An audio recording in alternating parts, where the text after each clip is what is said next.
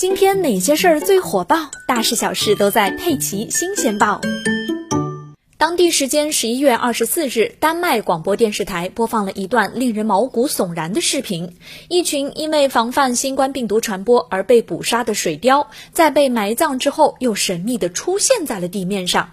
警方解释称，这是一种自然现象。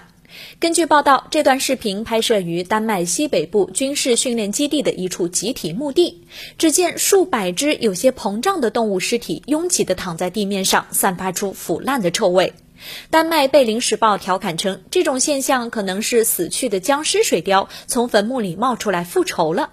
早在十一月初，为了避免新冠病毒传播，丹麦政府曾经下令捕杀了一千五百万至一千七百万只水貂。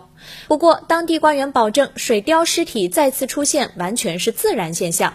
警方解释说，动物尸体在腐烂过程中会产生气体，导致尸体微微膨胀，在最坏的情况下，它们会被挤出地面。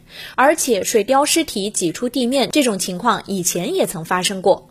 有关部门决定将通过把动物的尸体埋得更深来解决这一问题。一米左右的深度显然不足以将它们埋在地下。